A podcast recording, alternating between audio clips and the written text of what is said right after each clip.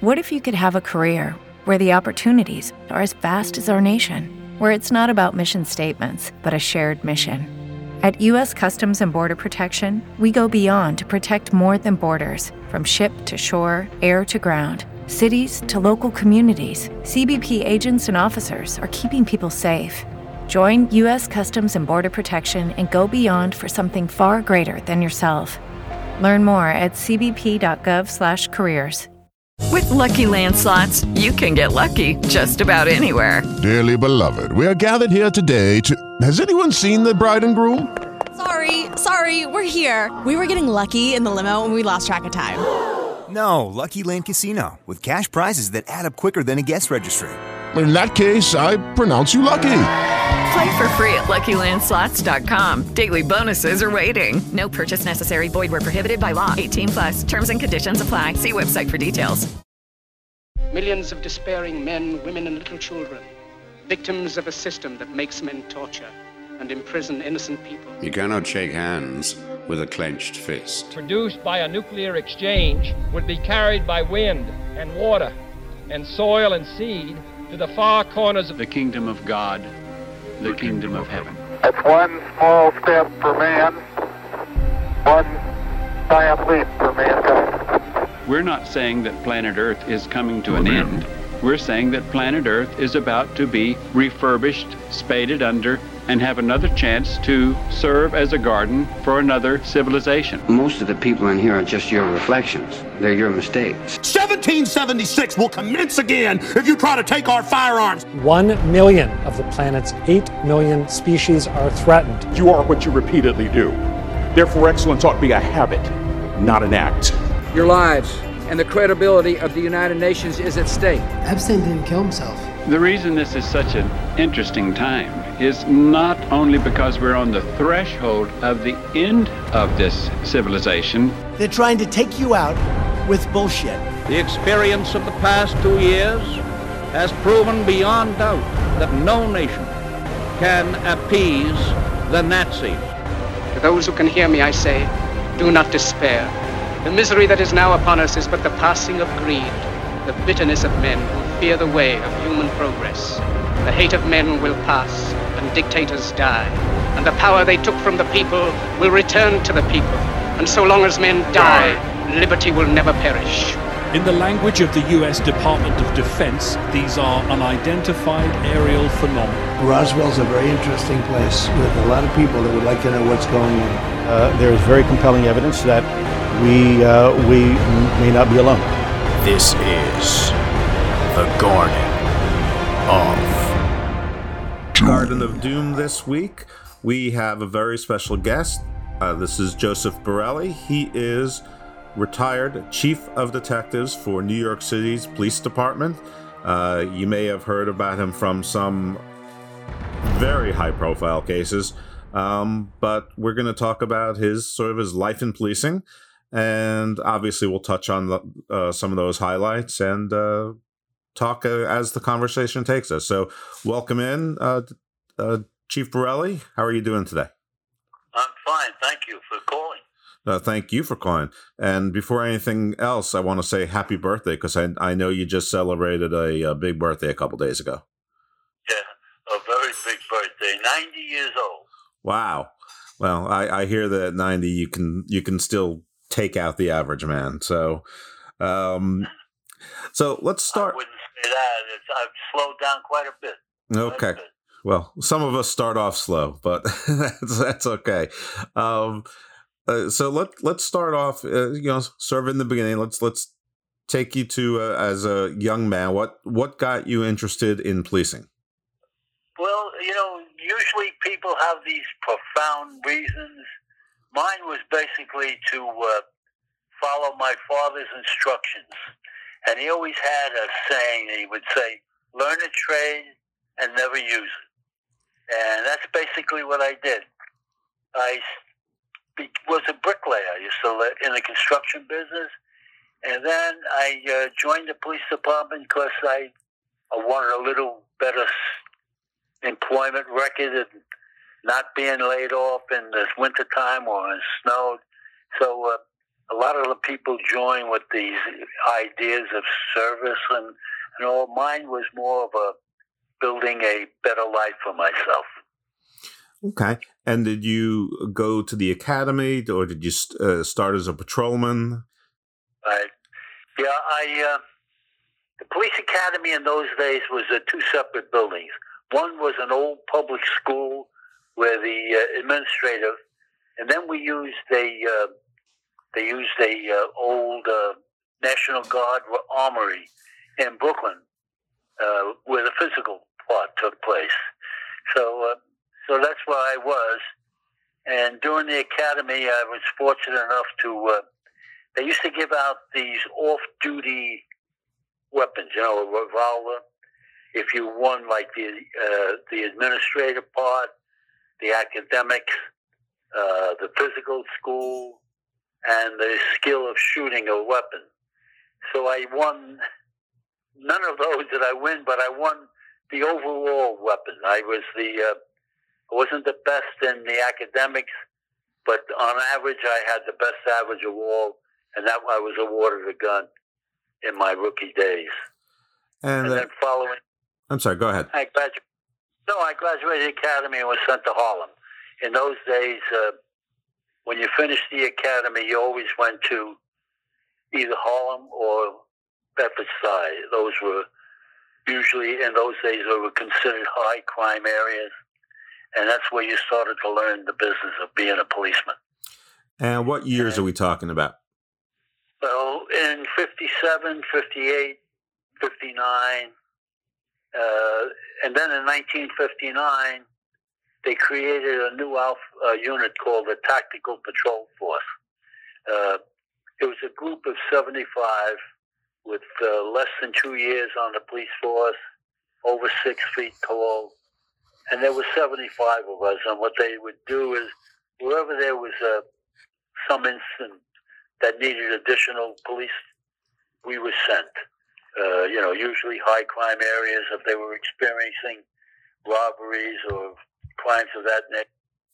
Uh, the seventy-five of us, we made quite a quite an impression when, uh, because we were all pretty tall, all young, and that's, that was one unit that I was put in. So sort of like the uh, the big guy, small army at the uh, you know that was deployed all at once. Right, yeah, like a troubleshooting outfit. You know, wherever there was a problem, we went in and we tried to make things better. And how did you go from patrol to detective, and, and around how long a period of time was that? And you know, just generally, how was how was, how does that process un- unfold, or how did it for you anyway? Well, in the police department, you can take civil service tests up to the rank of captain. And then from captain on, you uh, it's by the appointment of the police commissioner. So uh, I took the sergeant, the lieutenants, and the captain's test and passed.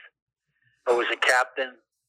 And then you get promoted. So eventually I got promoted to deputy inspector, inspector, deputy chief, assistant chief, and then chief of detectives. And that was a period from nineteen fifty-seven to my last promotion, chief of detectives, which was nineteen eighty-nine. So in, so nineteen, that, in nineteen eighty-nine, you became a slacker, huh? Yeah. Um, the, uh, go ahead. I'm sorry, go ahead. No, I was going to say... Uh, I was part of another unit that was first created, and that was called the Citywide Anti-Crime Unit. Uh, it was another unit to fight. We were basically put together as a uh, for the increase in robbery, tremendous amount of robberies and weapons, and we were like a plainclothes unit. I was a lieutenant at the time, and we did the interviewing of fellas, and we created the uh, Citywide Anti-Crime, and then Uh, that was a very good crime-fighting outfit for uh, guns, you know, taking guns off the street. So as uh, I think most of us who, you know, understand most about policing from T V, really, and, and the news maybe a little less, understand there to be precincts which cover certain areas. Uh, but it sounds like you were first in precincts, but then you were on citywide. Uh, I'll just call them task force. That might be the wrong word, or citywide division. So uh, how many precincts were there, and how many citywide um, policing units or divisions were there? Um, and, and how does that you work? Wanna, the, uh, well, I'll give you a general uh, breakdown on the police department. You had basically three separate units. You had, well, not separate, but you had a, the, the patrol force, you had the detectives division, and you had an emergency service division. And all they were all subunits, but those were the, the general leading outfits. But underneath, like, say, the uh, patrol division, you had uh, borough commands. The five boroughs had a borough commander. And within those borough commands, there were breakdowns. The first breakdown would be called a division, and then you had the precincts. There were seventy-five precincts in the city. And in the detective division, it followed the same uh, same uh, manner of, uh, of organized structure. You had the patrol borough commander, and then division commanders, and then squad commanders that were in the precincts. And the emergency service division, that was, they had a specialized unit for, uh, you know, rescues and breakdowns and all that kind of stuff. It was a different kind of policing. But the two basic uh, crime fighting units was the patrol force and the detective division. And another very basic question, and hopefully then we'll get into some more specifics, but generally speaking, what's the difference between the uniformed or the p- patrol units and the detectives? Usually the patrol force is out there to prevent crime by their, you know, by their very presence. The detectives are basically after-the-fact investigators. After a crime is committed, then the detectives usually are involved in finding the perpetrators. Patrol force, basically, if you want to, their job is to prevent crime by visibility and patrolling in uniform. The detectives are follow-up investigators, all in civilian clothes. And how does rank work in that? So if you are a, you know, a uniform sergeant and you're a detective sergeant and it's not a crime scene, are you co-equal versus if it's a time, crime scene the detective has um, command? Or how, how does that work? And I, I just picked sergeant randomly. It could apply to lieutenant or, or really any other rank. Usually uh, in a precinct, uh, you start off with a commanding officer, and it depends on the precinct. If it's one of those uh, precincts with a high amount of crime and all, there's usually a deputy inspector in command. But basically, captains command patrol precincts. Within that command, then you have the lieutenants and the sergeants and, of course, the police officers.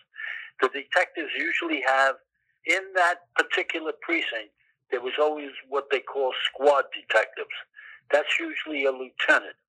He may have an assistant, which would be a sergeant, and those and detectives, and then would, they would be responsible for the crime within that particular precinct. Then generally, uh, you had in the detective bureau, you had uh, citywide outfits uh, like a special victims units in the boroughs, which would investigate sex crimes. You had robbery units in the borough that would specialize on robbery, the crime of robbery, and then you had burglary, larceny. So it all depended on what you were doing as to where you would be. If you were doing after-the-fact crime, you're a detective. If you're out there trying to prevent crime, you're in the uniform, in uniform. And that's basically the, the rudimentary duties of both, you know. I mean, but who outranks who, you know, in if if it's not a well, even in the you know, generally in the you're out in the field, there's a you know, everyone's responding to a call. You have a uniformed sergeant respond, you have a detective sergeant respond, but it's it's a it's an active crime scene. It's not after the fact. It's not clearly something for detectives. Who is the commanding uh, person on the on the scene? Well, if if it's an ongoing crime. Let's, for instance, the uh, you have a barricaded uh, perp in a store. The uniform force would be in command. Uh, if it was a crime that had already been committed, and generally the patrol force would be the first ones on the scene, but uh, if it was, say, a robbery, and the detectives show up, well, then whoever they would, the, the uniform force would let the detectives take over and do whatever is necessary, you know. Okay, so it's not really a procedure. It's al- it's almost like sort of like an unspoken that you you guys are going to carry the ball out afterwards, so you're going you might as well be quarterbacking now. Yeah, well, I mean, it's a procedure that's gone on for hundreds of years in the department, but that's the way it goes. Once the detectives show up and the crime has to be investigated, they're in, they're usually in charge of the scene. But uh, you know, if a sergeant from the uh, uniform force shows up and a lieutenant from the uh, detective division, naturally the lieutenant would outrank the sergeant, even though they're in different units. And the same goes if a captain from the patrol force showed up and there's a lieutenant from the detective division on the scene, the captain would kind of be in charge, but he would he would allow or let the detective commanders do whatever they want. They usually don't interfere, but if, in general, the higher rank would be in charge. Right. Yeah, I was just wondering in the case of a tie, but I, I assumed what you were saying, but thank you for clearing that up because I'm not sure that the audience would have made the same assumption. All right, so hey. so moving on from just uh, plain old rank, I mean, first of all, I, I have someone who's been on the force since nineteen fifty-nine. You retired, I guess, what, about thirty years ago? nineteen ninety-six. nineteen ninety-six, so twenty-five years ago. Okay, so what is the difference between chief of police and commissioner? Well, the chief uh, in the department, that would be the, his rank would be the chief of department. He's got four stars, and he's the highest-ranking member of the force. That's a term used for the uh, all the uniformed members and detectives. They're members of the force. The police commissioner and the first deputy commissioner are actually civilians. So the four-star chief of department, he's got the highest rank in the department, four stars. Chief of detectives and the chief of patrol, they have three stars. And then it goes right down the line. But uh, in reality, the police commissioner is a civilian. So it's sort of like the, the uh, military. So we have a secretary of defense who's civilian, and then you have your... You know, your Secretary of the Army, Secretary of the Navy, well, probably not the Secretary, it's probably a bad example, but you've got your Joint Chiefs of Staff or, uh, you know, top officer or whatever in, in each branch. Yeah, very similar. In fact, the uh, the ranks, the uh, symbols of the ranks are the same. The four stars would be a general, and the three stars would be, uh, in the police department, is a three-star chief, like the Chief of Detectives, and in the military, a Lieutenant General. And then it goes down, the the two stars, one star, and then the eagle, which would be a uh, an inspector in the police department and would be a colonel in the military. But the ranks are very similar, all the way down to sergeant. Okay. All right. So from T V and movies, we always see the local police department. You know, they're always disgusted or really annoyed when the when the feds come into town, when the F B I tries to assert jurisdiction. Is that true, or is that is that drama? No, there, there's a lot of truth in that. There's a lot of uh, it's my it's my case. No, it's my case. No. But that's usually settled by high authority. They'll come in with rational ideas and heads. But there, I would say we get along. There are units. There are detectives and F B I agents in New York City. Uh, there are task forces, the terrorist task force, and so they do work together, but, you know, on occasion, there's a little hard feelings created when somebody tries to come in and take your case away from you. You know, but that's water under the bridge, you know. It just fades away quickly, and you, then the aim is to solve the case. Is there ever any relief that you're like, oh, my God, this case is a powder keg. I'm so glad they came in and, and took it. Or is it you're just not wired that way if you're a detective? No, you're not wired that way. If it's your case, you want to solve it, you know, no matter how uh, bad, you know, things go. Uh, like during the Son of Sam case, uh, what people didn't realize, you know, they watch television and there's always a case has to be solved within the hour, and there's always a bright spot. You know, some piece of evidence comes around. That's not the way it works in actual reality. Uh, you know, at a at a crime scene, any investigation, investigation that started, you you're always looking for uh, witnesses. Definitely looking for witnesses at the crime. You want to see if there's any physical evidence at the crime, and that you're collecting that. And uh, most importantly, you want to know what the heck was the motive in this case, especially in homicides. Uh, what what was the motive? And usually, if you have one or two of those things, what we would call would be a grounder. Looks like we're going to solve this case. If there isn't any of those three.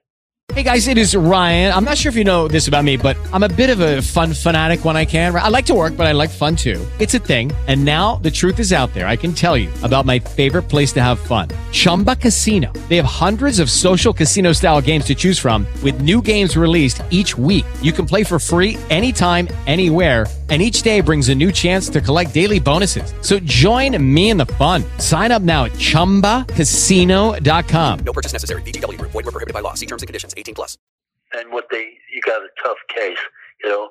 And then, the, like in the Son of Sam case, an additional factor would be the stranger on stranger. You know, that that's an, always a difficult case when you, just a stranger walks up and kills somebody, you know. Where do you start? Where do you go? On television, it's easy. Somebody saw somebody and knows somebody. But that's not the case in actual life. You know? Right. And we're definitely going to get into Son of Sam, as as you well know. But, of course, this is me, so I have to get into more of the banal stuff. And, and I guess at, at twenty-five years retired, just celebrate your ninetieth birthday. You're not afraid of much, but if you don't want to answer anything, don't answer something. But who was, like, first of all, when when when there's... when the shit hits the fan, who are you more afraid of coming down, the chief or the commissioner? Uh, usually the commissioner doesn't get involved in cases, so it's, it's always you're reporting to the, the higher chief. You know? They're the ones who create the stress. What about the but, mayors? Uh, the mayor, well, that's, that's now you're getting into the political field, you know, which I always try to stay out of. But the The mayor can always exert a lot of pressure through the police commissioner and then down through the ranks.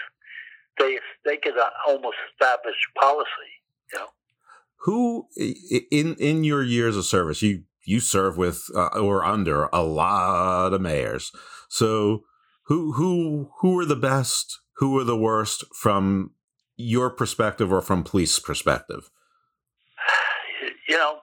Up until you get to the uh, super chief, that would be the chief of detectives, you, you know, very little political influence in the police department. You know, once you get up above that rank, you know, three stars, four stars, and it becomes a little political. And, and I thought the nicest gentleman I ever met was uh, Jink, uh, Dinkins, uh, Mayor Dinkins, a perfect gentleman, you know. Mm-hmm. Uh, and we got along very well. Uh, and he, I have no idea, never heard from or interfered with anything that we were doing. So, and uh, of course, uh, Giuliani uh, started a whole new way of uh, policing the city. So we, we went, uh, and then we had some tremendous uh, drops in crime. Uh, so it was a different sort of. Uh, We went from a community uh, type of policing to a, uh, what do they call it, broken windows, I think was the policy. Uh, it was, uh, you know, you pay attention to the little things, and then when you correct the little things, the uh, bigger things get corrected. Right, going going after the nuisance crimes. Right. So that was, I, I enjoyed working for both of those. Dinkins and Giuliani. Yeah, and for those for those in the audience who are younger and are thinking about Rudy Giuliani now and, and don't sound like you're recognizing the competent person, the same applies for us older people too. It's it's like not the same person, or if it was, it, it's the, the the traits are uh, enacted in a very different way. So if you're here, if you're in shock and awe hearing people talk about Rudy Giuliani as a effective leader, he he was America's mayor after after nine eleven, two thousand one. Uh, I mean, not everyone liked his tactics or whatever, but but. You know, the the city, when, uh, you know, definitely in, improved, at least from an outsider perspective. So different guys, uh, even though it's the same man. So don't be surprised.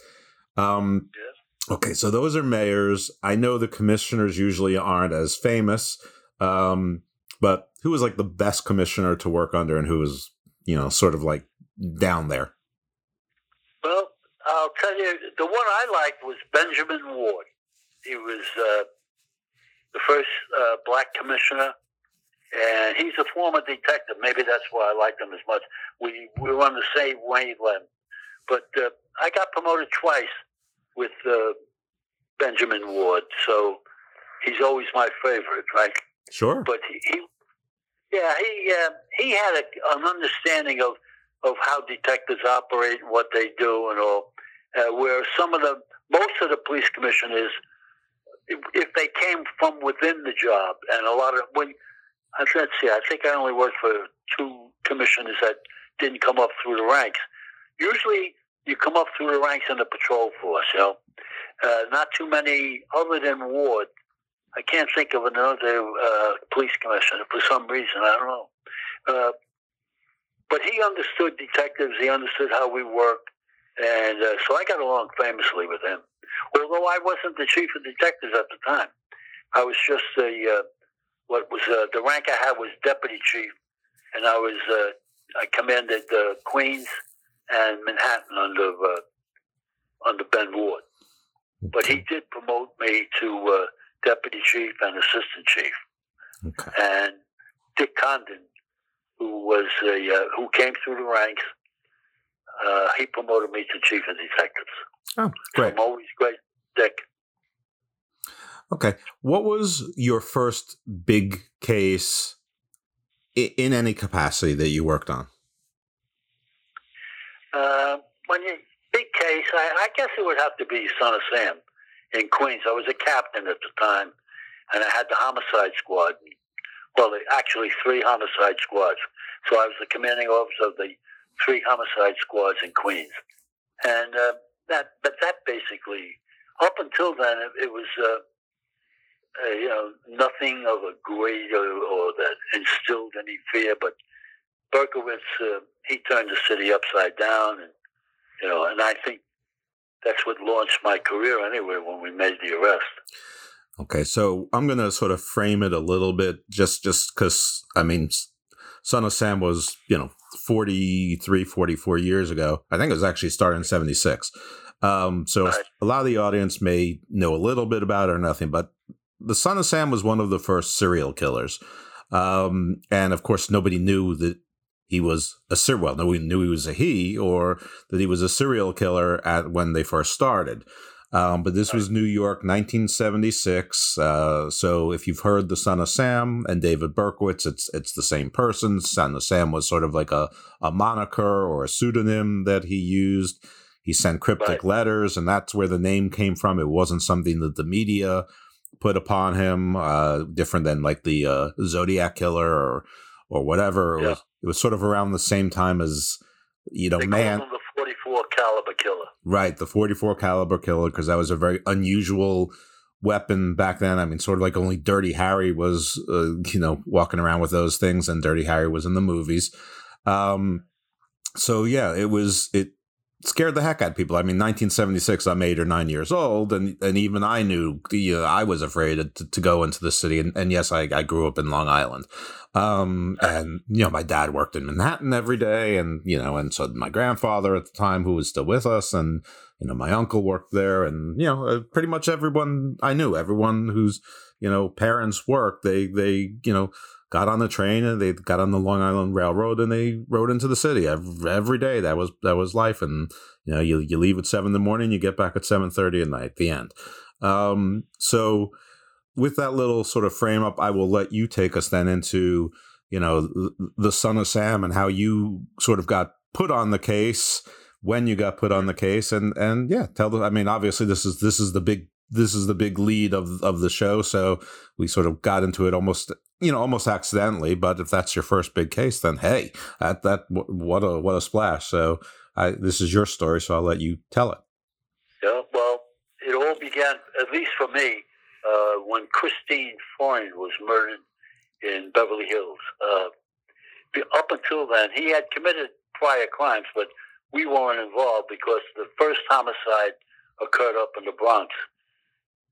And uh, at that time, well, maybe I should begin a little further than that. We had a police commissioner, Pat Murphy, uh, who didn't particularly like detectives. As I said, the, we only had a couple that I know of. But anyway, he decided that the precinct squads should be under the command of the patrol borough or the patrol captain, the precinct captain. So he took those detectives. The uh, a bulk of the detectives, we were citywide under the chief of detectives. We were in a burglary squads. We were the uh, robbery squads, the sex crime squads, and the homicide squads. So uh, the local detectives uh, would do uh, minor cases, you know, and we would come in and pick up the heavier cases. So the original thing that Berkowitz started was a homicide up in the Bronx. But then he had two local shootings where he wounded two young ladies, but no one died. And there was a shooting with the up in the, the one oh nine Keenan shooting, uh, another one, uh, just a scalp wound. So we, I wasn't involved in any of that because one was in a different borough in the Bronx and the other two were handled by the precinct squad. But when Christine Freund was murdered, then we be, that's when I be, got involved with the case. So uh, we're going back in time. It was on midnight, and we get a call. And I was just going off duty. I was doing a four to twelve. And they said, we got a bad shooting in uh, Forest Hills, a young girl sitting in a car. So I responded, even though the tour had ended. And I'm, we're at the scene of the crime, and couple of the precinct detectives uh, who I knew, but they weren't under my control. They were under the precinct command. They come up to me and they says, hey, boss, uh, we had a couple of shootings, uh, and the slug was a big weapon. It had to be, uh, they say it was a forty-four caliber. And we're looking in the, I'm looking into the car that he had committed the crime with uh, Christine. And on the dashboard was an expended round. And I said, gee, that looks kind of big. What do you think that is? He said, that looks like a forty-four. So based on that, just the fact that the, the detective said they had a large caliber gun and two prior shootings, and they mentioned the Bronx had one. So the next day I called and I got permission to bring in the detectives from the Bronx and bring in the the local detectives in Queens, although they were two different precincts that had the shootings. And we sat together in my office and we were discussing everything and all. And I got, I called it the, uh, my boss, who was the commanding officer of Queens detective, who wound up being the chief of detectives before me, uh, Dick Nicastro. And I told him, I said, you know, this looks interesting. I said, like, don't have anything definite, but we got a bit, we're checking with forensics now to see if there's a correlation between the shootings in the Bronx and the Queens. Uh, okay, so he says, you know what, Joe, put, put together a few people and maybe you just take yourself off the chart and run with it. So that was the beginning of the specialized unit to investigate this Berkowitz and the Son of Sam. So we're going right along, you know, we're doing our thing, not making much headway. Because we had, like I said, the stranger on stranger crimes, very difficult. But naturally, so we started getting a lot of calls into the pre, into the precincts, and uh, I, we started uh, what I call the three eyes of of uh, investigation. We I created three boxes, and the detectives, when they got leads or they went out on, they got a call, if it was immediate, it had to be responded to very quickly, or if it was uh, important, but not that important that you had to rush out immediately. And then the third box was ignore. And we got a lot of those. Uh, so that was the three things that we we did right up until the end when we caught uh, Berkowitz. We had this three I, I used to call it the three I's the, of uh, working on the case. So if a call come in and there was a uh, lead and it was, hey, that looks good, that was immediately taken care of. It may be get another call, well, I know this guy or something. It was important, but not immediate. And we were to get around to it. And during the investigation, the one box that I was involved with basically was the ignore, because I felt as though, you know, after everything became routine, the detectives, you know, they may classify it as. A, so I, I always thought that maybe our guy was put in the ignore. So I paid attention to that one bit. I reviewed that uh, daily. You know, I knew the immediate they were working on. The important, would we get around to it? So I concentrated on the ignore. And to our credit, or to the uh, detective's credit, uh, he, we never did get any information on Berkowitz until the night we arrested him. Wow. So, and you were the lead. Were you, were you officially the lead of the of a task force, or how did that come about? Did it just was it just organic? Yeah, well, as... As things progressed, you know, and he, and then he struck again uh, with the double homicide up in the Bronx. And so now we had two boroughs. Well, we always had two boroughs, but the borough commander in the, in the Bronx, uh, he allowed uh, for us to take a couple of detectives that had the case in the Bronx and work with us. And then uh, we had a uh, another homicide, Virginia Voskerichian. She was killed about a block and a half away from where Christine Freund was killed. So now we had two homicides, and that's when we created the task force. Uh, Chief of Detectives told the Queens Borough Commander, put together, so he put me in charge. And we had basically around fifteen or twenty detectives that we were running with, with the, uh, with the uh, task force. Yeah. Until it, we got the... Oh, go ahead. I'll, I'll tell you an interesting story that, uh, not, not, well, in fact, I don't know if anybody knows about it, but you always have uh, people call, they claim to be clairvoyant, you know? Sure. Uh, well, they claim to be. So I'm I'm in my office. This is after the Virginia Voskerichian homicide. So he had killed one in the Bronx, Christine Freund, and Voskerichian. So the phone rings, and I pick up the phone, and a gentleman with a heavy Hispanic uh, accent is talking, and he tells me, please don't hang up. He says, but my wife has these special talents, and uh, so I said, oh, here we go again. You know. But anyway, she's, I could hear her in the background. She's talking in Spanish, and the husband is interpreting for me. And this is what she tells me. She says, he's going to strike again. It's going to be on a street, but it's not a street.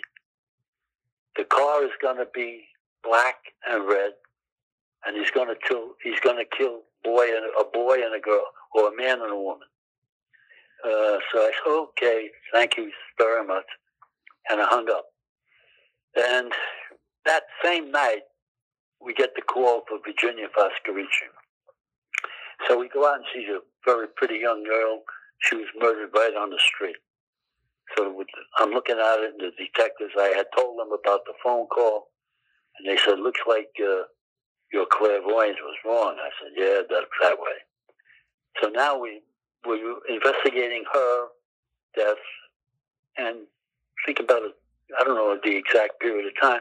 I'm home at nine in bed, and I get a call. We got a, uh, we, he's hit again, he's up in the Bronx. So I get dressed and we go, I go to the Bronx. I pull up. I'm on the Hutchinson River Parkway, the exit ramp. It's a street, but it's not a street. I look at the car. It's a black and red car, Buick. The two people in the car, a man and a woman, both killed. And the letter to me was at the scene, to uh, Captain Borelli. So as soon as I heard that, you know, I, I, I immediately I went back and I checked my notes and the, the phone call I had received. Fellow left his uh, telephone number. I immediately called him, and I wanted to meet with his wife. So he, we do meet, and I had the letter to me, but I may had made a copy of it, and I put it in an envelope. And uh, I meet them, and I gave it a name, Missus Rodriguez, which isn't her name, because she didn't want any. She didn't want to talk to anybody. She said, "You're the only person I'll talk to. You got to promise me that," and all that. So I agreed to all that, and she gets in my car. Her husband gets in the back. She sits alongside of me. And I give her this envelope with the letter to me in it, or a copy of it. And she doesn't open it. She just holds it in her hands, and she hands it back to me. And she says, "That's from the killer." And now you can imagine how what's going through my mind, right? Right. She, she predicted to the T the double homicide in the Bronx, and she knew this was the letter from the killer. So there are no secrets in the police department. The Bronx finds out, they want to talk to her, and everybody wants to talk to her. And I said, I can't. I gave her my word. I said, I, I can't go back on my word. The next thing I know, I'm getting a call from the police commissioner. Uh, he was Michael J. Codd. Okay, round two. Name something that's not boring. A laundry? Ooh, a book club. Computer solitaire, huh? Ah, oh, sorry. We were looking for Chumba Casino. That's right. Chumba Casino dot com has over one hundred casino-style games. Join today and play for free for your chance to redeem some serious prizes. Chumba Casino dot com. No purchase necessary. Void where prohibited by law. eighteen plus. Terms and conditions apply. See website for details. Judy was boring. Hello. Then Judy discovered Chumba Casino dot com. It's my little escape. Now Judy's the life of the party. Oh, baby. Mama's bringing home the bacon. Whoa. Take it easy, Judy. The Chumba life is for everybody. So go to Chumba Casino dot com and play over one hundred casino-style games. Join today and play for free for your chance to redeem some serious prizes. Ch-ch-chumba. Chumba Casino dot com. No purchase necessary. Void where prohibited by law. eighteen plus terms and conditions apply. See website for details. Who was my boss in the T P F years ago. He said, "Joe, you got to turn around." I said, "No, Commissioner, do what you want to me." I said, but I made a promise to her that I would be the only person she'd talk to. And uh, so he said, "You gave me your word?" I said, "Absolutely." He said, "Well, then we got to do it through you." So uh, then from that on, they had a million questions for her, uh, but she was un- unable to get uh, much more regarding the Son of Sam. But one crazy incident, I take it to the Christine Freund homicide scene, and she says, "I want to walk that way." So she's walked, she stops in front of a house, and she says, "Something terrible happened in that house." I said, "Really?" "And in that house, we had a homicide." And she says, I, the person has difficulty walking, but he's the killer. We never proved, we never solved the case, but the main suspect was the nephew, and he had just had his foot amputated, and he was on crutches. So now I'm getting even more curious about it, right? But eventually, it, uh, she wasn't able to go much further than that. But that's a part of the story that... Uh, you never heard before, people never heard before, although I said maybe it might be interesting to some, you know. Oh, it's definitely interesting. It's, and and uh, I, I'm sure that you're you're never missing an episode of, of this show, but we, we definitely explore sort of the alternative uh, periodically, as you well know. Um, yeah. But, um, you know, uh, just to also for, for the sake of the younger audience, I mean, the, sort of the way people think about the A R fifteen now, that's what people thought about the Saturday night, night special back then, which is a twenty-two, uh, which is a small caliber pistol. That's what everyone was afraid of then because they were easy to get, uh, this, that, and the other thing. Um, thirty-eight is what the, I, I believe, was standard issue police revolver.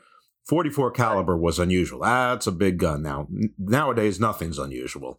Um, but back then, but women were so in fear because it looked like women were being targeted exclusively, if not primarily, and they all seemed to have like longer uh, hair, and so women were all cutting their hair, hair short, and I think they were coloring it.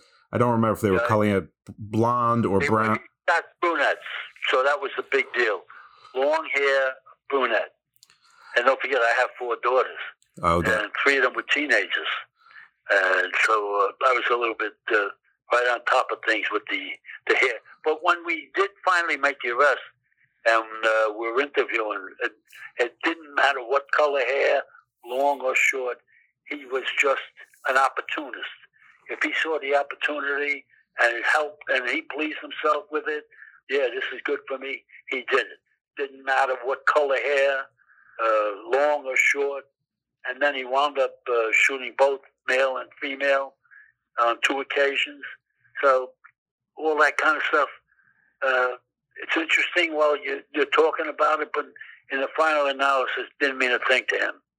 Right. It was just uh, opportunity and means, and right. and you know, I guess he pl- figured he could get make a clean getaway.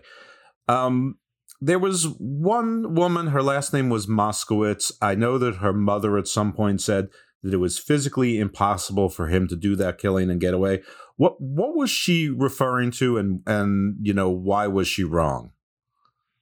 Uh, I don't know exactly uh, um, what she was referring to. Uh, I mean, of all the homicides that that occurred, that was the one where we had the most available information on. We had, well, the scene of the, uh, it was kind of not like a lover's lane, but it was a kind of a, a darkened spot of a, where a playground type of a place in Brooklyn. And we had a car parked right in front of the uh, Stacey Moskowitz's car.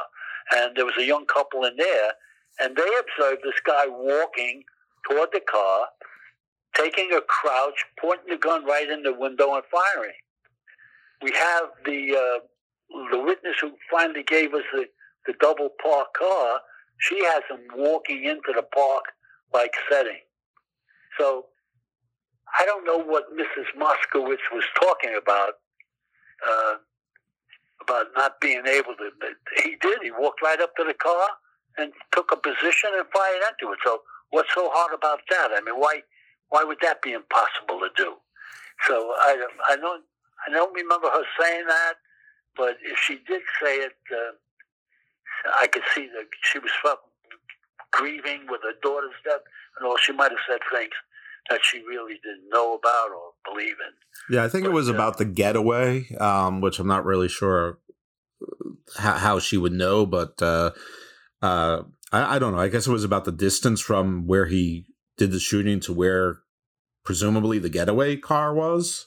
Um, right, yeah. But, I mean, well, that's assuming, you know, she knows how fast he runs or exactly where it was parked, and I, I, I'm not sure that was ever determined.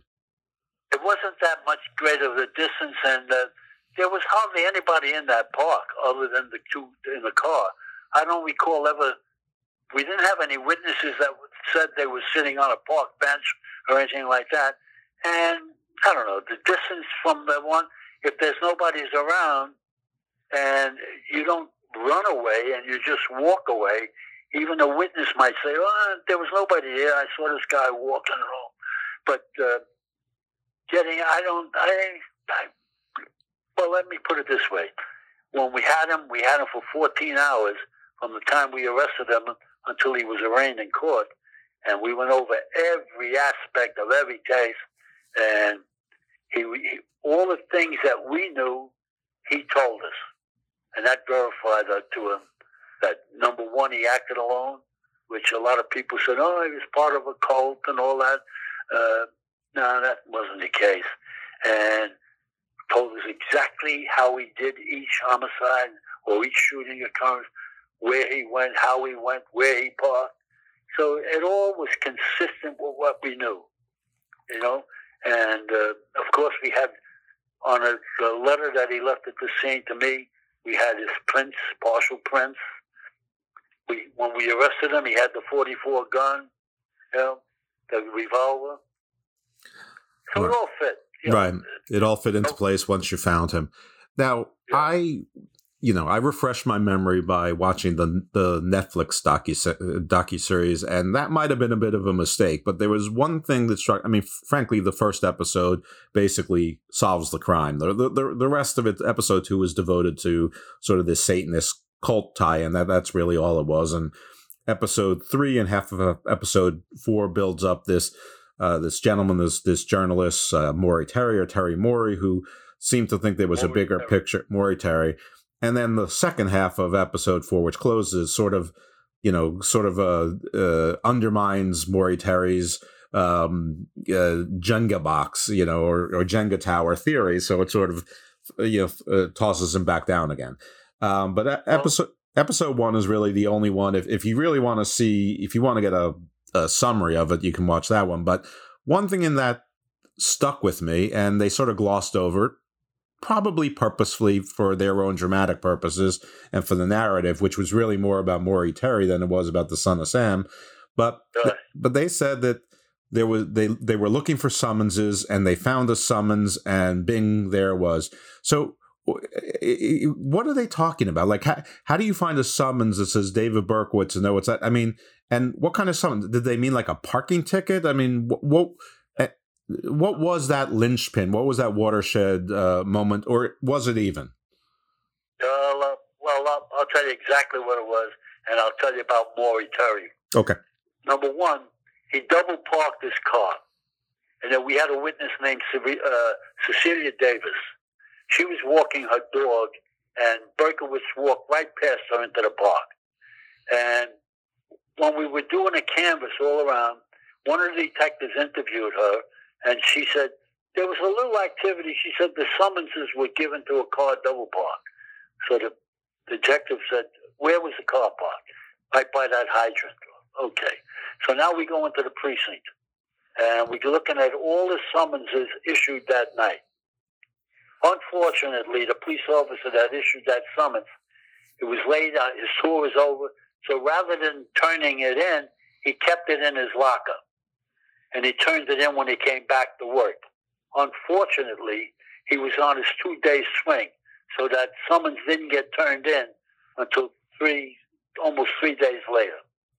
And that's when going through the summonses again and all, because uh, I forget what the reason. I said, you know, that double parked car, where's that summons? From the, what the Davis, what the uh, witness said. And we looked and we couldn't find it. And then eventually we found it. Uh, because the police officer that issued it, he said, yeah, I ticketed the summons. Here it is. So he gives it to him. Now, on the summons, it's just the plate number and the the type of car, the V I N number, and the plate number. There's no name David Berkowitz on that. That we find out later when we run the plate through uh, Department of Motor Vehicles. And now it gives us a name and address. And then a Detective Justice was on the phone or called the uh, Yonkers Police Department, and who was the operator of the uh, on the phone call? But that's uh, uh, the victim up there. Uh, yeah, I'm having a senior moment here. Uh, what the heck was his name? The uh, dog and the, the well, anyway, she says Justice asked her, uh, "Do you know anything about a uh, uh, David Berkowitz?" And that was uh, uh, Carr. Sam Carr's dog that he had shot, or at least they thought he shot. So he was known to the Carr family, and he was known as a strange individual. So when she says, yeah, we strange individual up here, Justice's antenna goes up, and he reports back to his boss. He says, maybe we ought to take a ride up there and talk to him. So sure enough, we go, they go up. I wasn't with them, but they went up.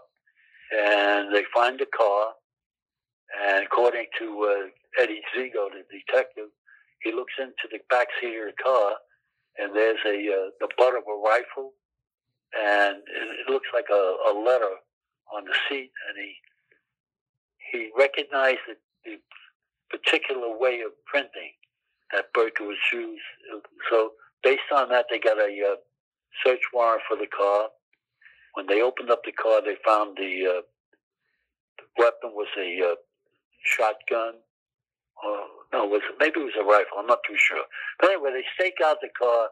Berkowitz comes down. As soon as he goes to the car, they nail him. They bring him in. He had the gun on him, the forty-four, and that was it. And that was the beginning of the end.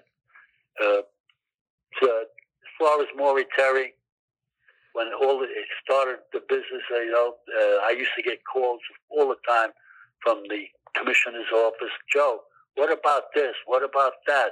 Maury Terry says this. I said, first of all, he claims that he didn't act alone. I said, we had him for fourteen hours. We we went over every aspect. Never once did he mention somebody else. And the biggest thing of all is all the shooting stopped when we made the arrest. If it was a cult, why wouldn't it continue? I said, and then the two psychiatrists who had him for a month, I spoke to both of them, and without uh, patient-doctor relationship given that way, I think, I just asked them one question. Did he ever say he didn't act alone? And both of them said, no, he acted alone. Let me, so, let me ask you a very simple question uh, on the summons thing. Was it just simply that, you know, the, you have a, a parking ticket late at night near a crime scene from Yonkers, and the crime scene, I, I think, was either in Brooklyn or Queens, and that in, in and of itself was unusual enough to, to say, let's look at this more closely? No, no, it started before that. When we first got into the act, when I noticed, and we all noticed, I should say I, we noticed. Uh, all the occurrences, the shootings prior to Moskowitz, were, if you look at a map of Brooklyn or the city of New York, very close to an expressway or a major thoroughfare. Uh, up in the Bronx, it was very close to the Hutchinson River Parkway. The Queens was the uh, was the Cross Island Parkway. Brooklyn was the uh, the exit on uh, right there by Brighton Beach on the uh, the Belt Parkway. It was always so. We assumed that, hey, guy does a shooting, gets into the car, maybe he gets beating, and you know he's got he's stressful or whatever it is, and maybe somebody pulled him over and gave him a summons. So we started looking at summonses before, like right after the uh, we created the task force. We started looking at summonses wherever, whenever the, we had an occurrence. So that was kind of like a normal thing that we were doing when uh, Stacey Moskowitz was, was killed. Okay, so we were so looking when, at the summons. So when you all are and saying the, summons, like like we would just call those tickets. No, no, this particular summons was important to us because, number one, it was double parked, and the woman said that he the, the driver of the car walked right past her into the park. So that, that was more than just looking at all summonses. That was a specific summons we were looking at. No, I'm just I'm just focusing on the word summons. I think when people think of summons, that's like an order to come to court. And tickets are, you know, when you know you, when you get pulled over or you get a parking ticket, most people call it tickets. But uh, is it just a synonym in New York? Those are called summonses? Yeah. Well, it's a police department. We okay. call them summons. Gotcha. I don't know what the people call them. Right, right, right. I, I just wanted to clarify. I mean, because when I hear summons, you know, I think something else versus tickets. But in this in this case, it's it's it's one and the same. That's it. It's a uh, police officer giving out a ticket. Okay, but perfect. We call them summons. All right, let's get into and and listen. It was very thin to begin with, but I think people want to hear what what were their their claims of ties to Satanism and the cult and Charles Manson. And, you know, in, in, in as much or as little time as you want to give it, uh, you can just sort of uh, say what you looked into and, and how it sort of fell apart. Well, I actually, we I looked at two, well, I say I, again, we we looked into uh, two aspects that um, Terry brought up. One was a uh, cemetery that was being used by the cult up in Yonkers. And another, he mentioned North Dakota, but not North Dakota, where uh, Sam Carr's son was in the Air Force out there. Something doing going on out there also. So, detective was sent out to Minot. He reported back, hey, nothing going on strange out there. He was talking about cult activities and all. He said there was no indication of that. Number two, the cemetery up in the Bronx we found. It was a pet cemetery, where people whose pets died, they were burying them in this area alongside the uh, hutch, and it was a, uh, we called it a pet cemetery. No human bones were found in that. So those were the only two aspects of Terry's, or whatever else he was claiming, uh, that I was involved in looking at. Other than the phone calls that I would get from my superiors about well, what about this, Joe? What about that?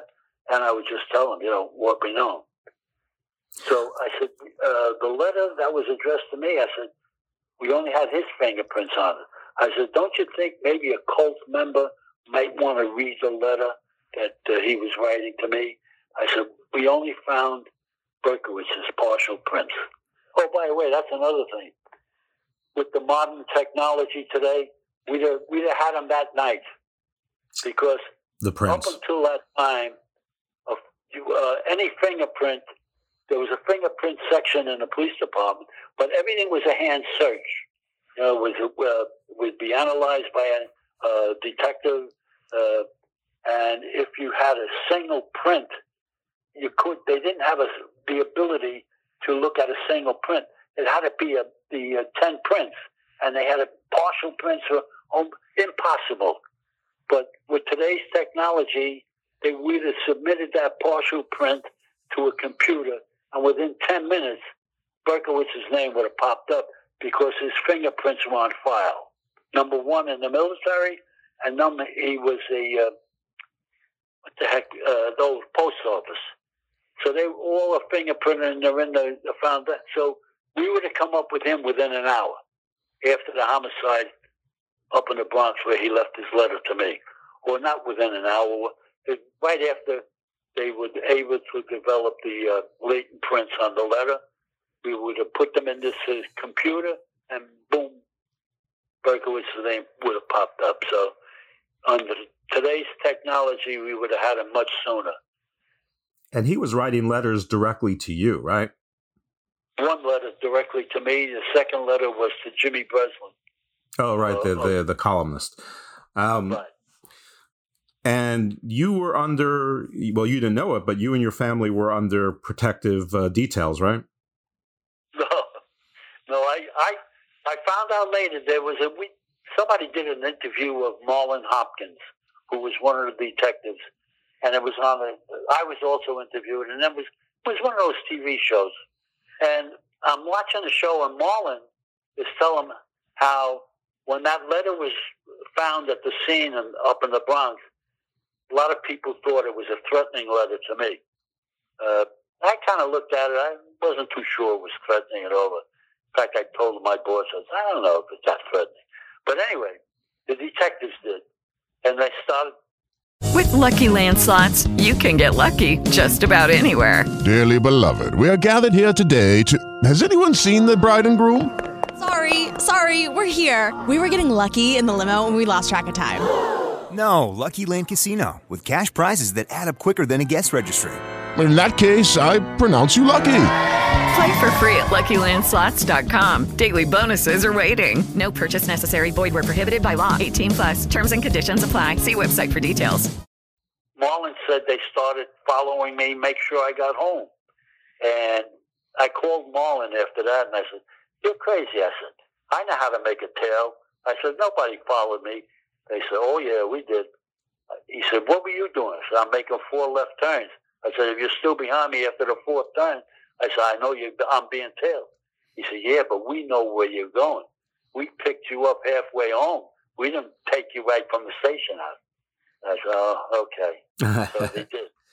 They they knew better. That they knew I've been looking for a tail, and I could spot a tail. But so they did the right thing. They picked me up uh, maybe ten blocks from the station house. So by that time, I'm not looking in the rearview mirror because I already settled that nobody's tailing me. Well, I think that's nice. I think that's a nice part of the story. Yeah, yeah. I, well, I was very grateful for that, you know, and uh, so I, I, it did. I got kind of goose pimples when I when I found out that they were tailing me. Yeah, well, and you, and you had you had four daughters, which at this point were, you know, well, one was my age, and the others were, you know, a few years older or younger. So, I mean, yeah, and not to mention a wife and you know everything else. So. That, that that's nice. That was uh, um you know it's a nice heartwarming part of the story that I think gets sort of gets overlooked. Um, and well, the Lynbrook Police Department. The, we lived in Lynbrook, and they had their own P D.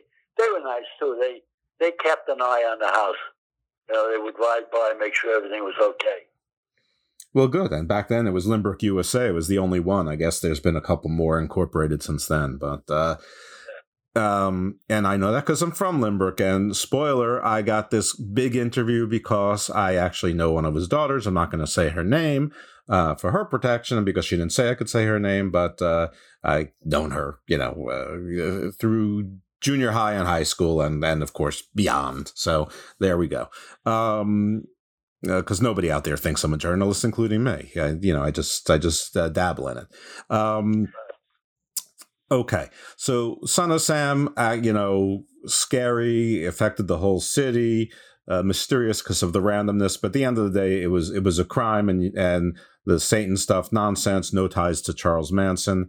Uh, and, but you have, you know, and everyone knows you for that. But you were involved in, in some very big other cases of local and, and really national prominence. So if you want to touch on some of those, I know you're on a on a time schedule, but uh, you know uh, I'll let you take the narrative. I, I know you mentioned to me Howard Beach, and you also mentioned to me the uh, original World Trade Center bombing. Um, but if there's anything else, certainly you know feel free. The floor is yours. There was uh, what was the uh, oh uh, uh, I'm trying to think now. Maybe you you could help me, Jeff. Sure. The uh, uh, the rabbi that was that was uh, assassinated up in a hotel, uh, Rabbi Meir Kahane. Mm-hmm. That was an interesting case too. A uh, couple of the politicians, you know, he had a he had a list in his pocket uh, when we caught the killer, uh, and it, on Kahane Kahane's name was on the list, and there were a few other and. Uh, Once that came out, a couple of the politicians said, "Was my name on it?" And uh, put my name on it. So there was a lot of, they wanted their names on it so that they would get. They wanted, yeah. Okay. But the uh, the son of the Howard Beach case, uh, I was uh, at that time I was a deputy chief. I had gotten promoted, and uh, that was interesting because uh, the mayor and the police commissioner, who was Ben Ward at the time. Uh, they likened that homicide to, or the death, to uh, a lynching in Mississippi. So when, the, as soon as they made that comparison, I was at a press conference. I went back to the squad and I told them, "Hey, we got to get this solved." I said, uh, "You know, the mayor and the P C." So we solved that in twenty-four hours. You know, straight through. You know, very few people uh, know, but when you get a heavy case like that, hours become unimportant now. Uh, so we went twenty, we went twenty-four hours with a, with the lead, and then we took a few more hours, and we finally got it all wrapped up. I think within thirty-six hours we had that whole case wrapped up. But that was a hell of a job by the detectives. You know, they did a great job. And but this was, was just to, to back up. What what was that case? Was that the assassination of of Kahane, or was this a different case? No, uh, Kahane was, uh, that was, we got a break with that, the homicide. He was a taxi cab driver, and he got in a taxi cab, and he was stopped by an officer, and we made, and then we uh, followed up and we made the arrest. But I'm talking about the, uh, the uh, three black fellas that were chased by a group of white kids in, in Howard Beach. Beach. And one ran across the uh, Belt Parkway, and he was hit by a car and killed. Another one was caught by a few of them and given a little bit of a beating. And the third one escaped without any harm. Uh, but the uh, the death on the highway, you know, that. Uh, as a matter of fact, the young kid that was, he was an English kid, John Lester. Young kid, he wanted, was, uh, he wanted to be a wise guy, you know, member of the mob. Mm-hmm. And kind of initiated everything. And I, it was just in the paper last year. He was uh, he finished his term in in, uh, in prison. He was deported to England, and he passed away. And he, big news over there in England, John Lester.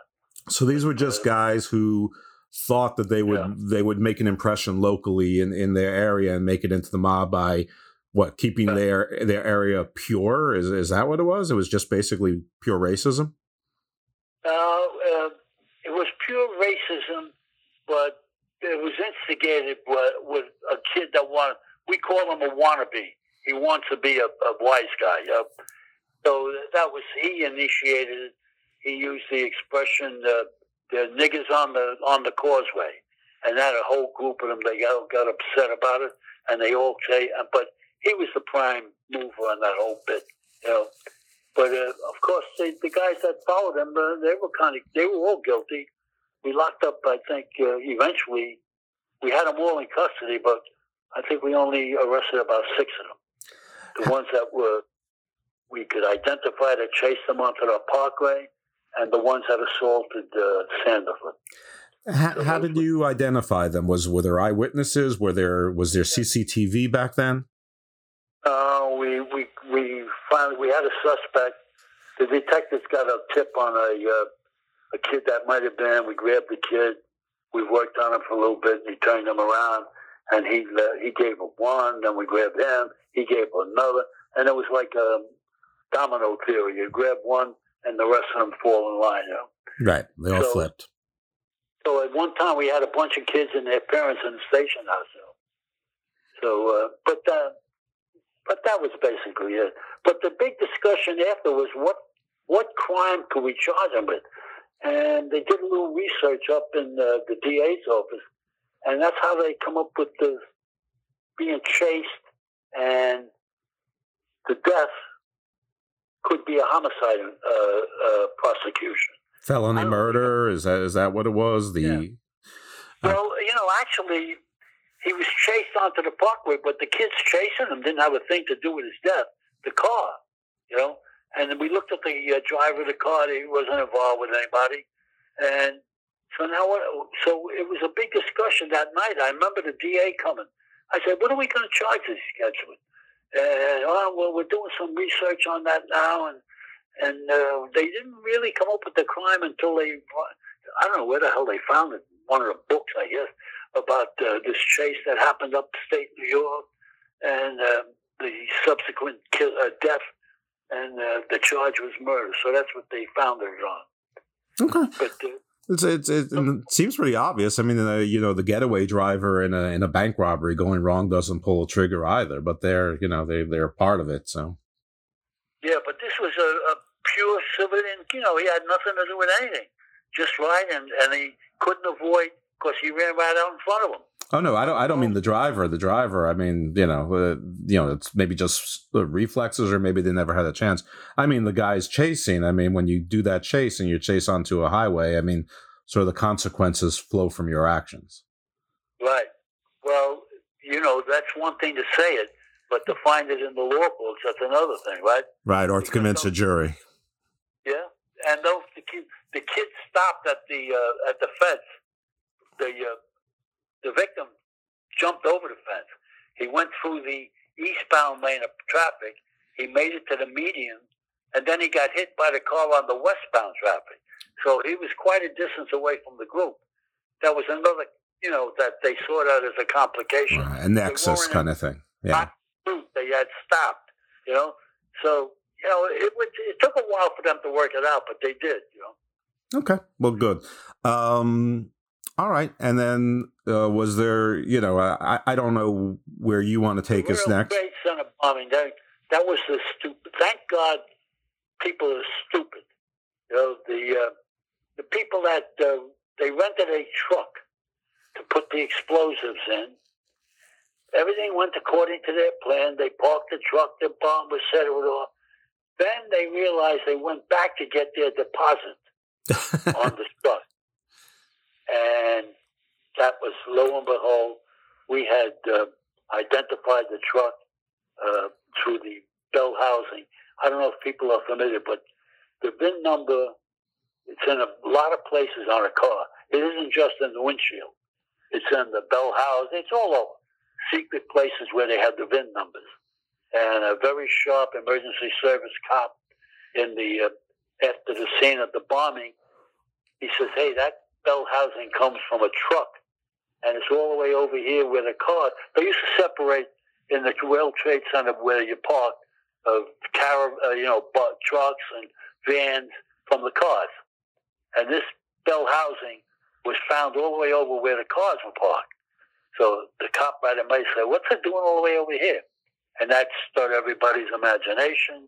They did a check on the van. They find out it's a rented vehicle in New Jersey. uh, the uh, the alleged people who rented it apparently looked like they might be Arabs. So it all felt, you know, all fell in.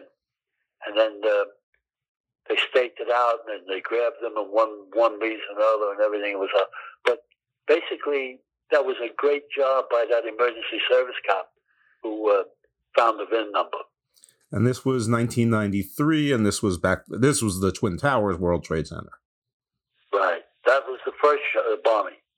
They would have brought that down uh, because the way that building was constructed, or both of them was constructed, it was kind of like a straight line of, of columns all the way up, and the floors, the concrete floors, actually were stiffened. That stiffened up the uh, the vertical beams. So when this when this truck exploded in the basement, it blew away two or three of the floors above it, the concrete. So those girders that support the building were kind of weakened, and they were shaken. And they only they only kept that building up by securing, by uh, welding steel in between the girders. Excuse me, to take the place of the concrete. Otherwise, they they they would have brought down that building. Wow. Yeah, I mean, one of the things we learned in two thousand one is those buildings were engineered to come down directly straight to, I guess, prevent collateral damage.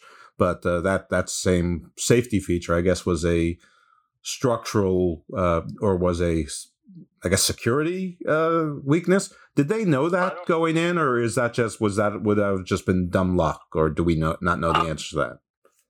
I'm sure. Uh, do we know? Everybody was responding there. Um, must have been the engineers from, uh, from uh, told them that that building is in danger of falling until they stiffen up those beams. You know, so everybody was kept away. The building was evacuated and all that kind of stuff. And I, you know, I remarked at the time. I said, you know, I said, kid, I remember during World War Two, a bomber flew into the Empire State Building. I said, and all it did was knock a few bricks out of place. I said, they brought down this building by flying a plane into it, you know? So uh, it was strange. At least that was my thought when I got to the scene. I thought, right, I immediately thought of that B twenty-five bomber flying into the uh, the uh, Empire State Building during World War Two. I'm, uh, it's amazing how your mind works, right? Yeah, well, sure. I mean, I that's a pretty cl- uh, close association. Um But uh, I guess uh, very different types of planes, very different fuel, and and and maybe something to the construction. Then maybe uh, they don't build them like they used to. Is uh, you know uh, applies to buildings as well. Sure, absolutely right. You know, uh, I guess the the Empire State Building is all masonry, right?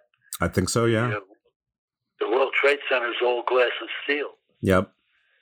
Who the hell knows? Exactly. Well, Uh, is there anything else you want? Because I think I got to get going here.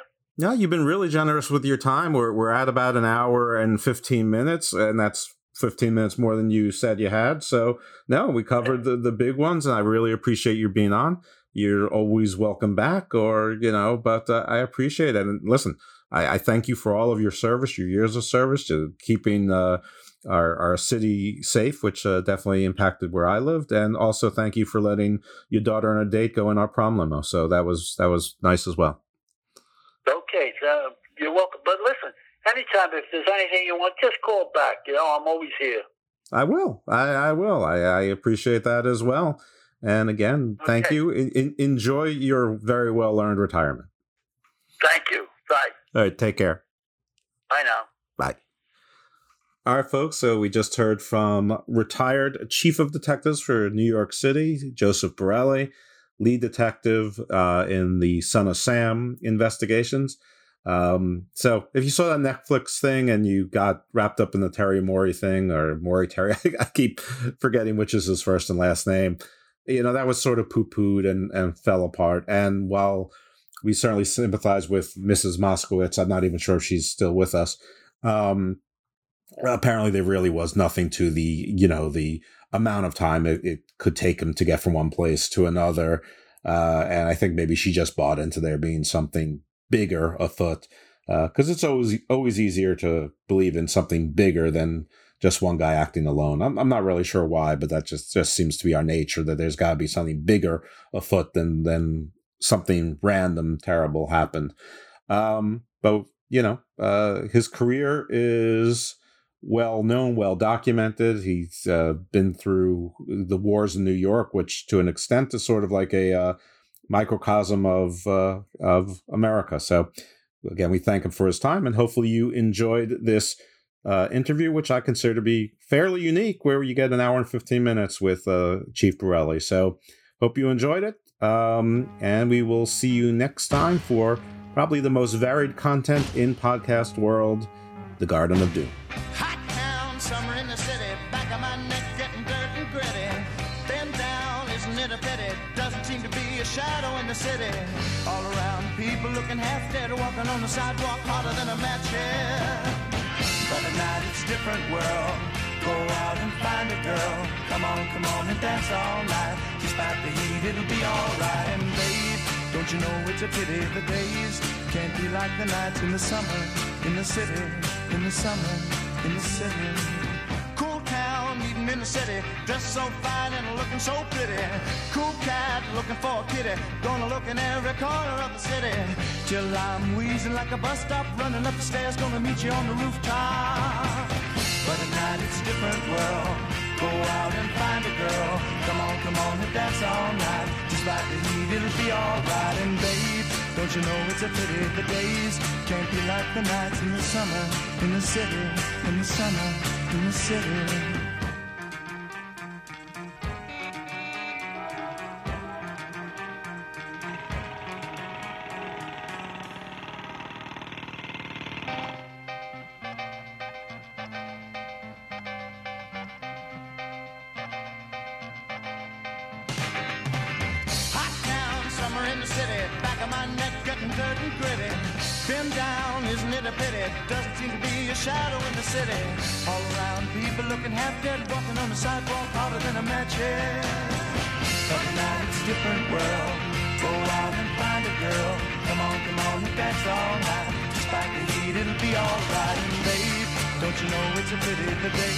Can't be like the nights in the summer, in the city, summer, in the city.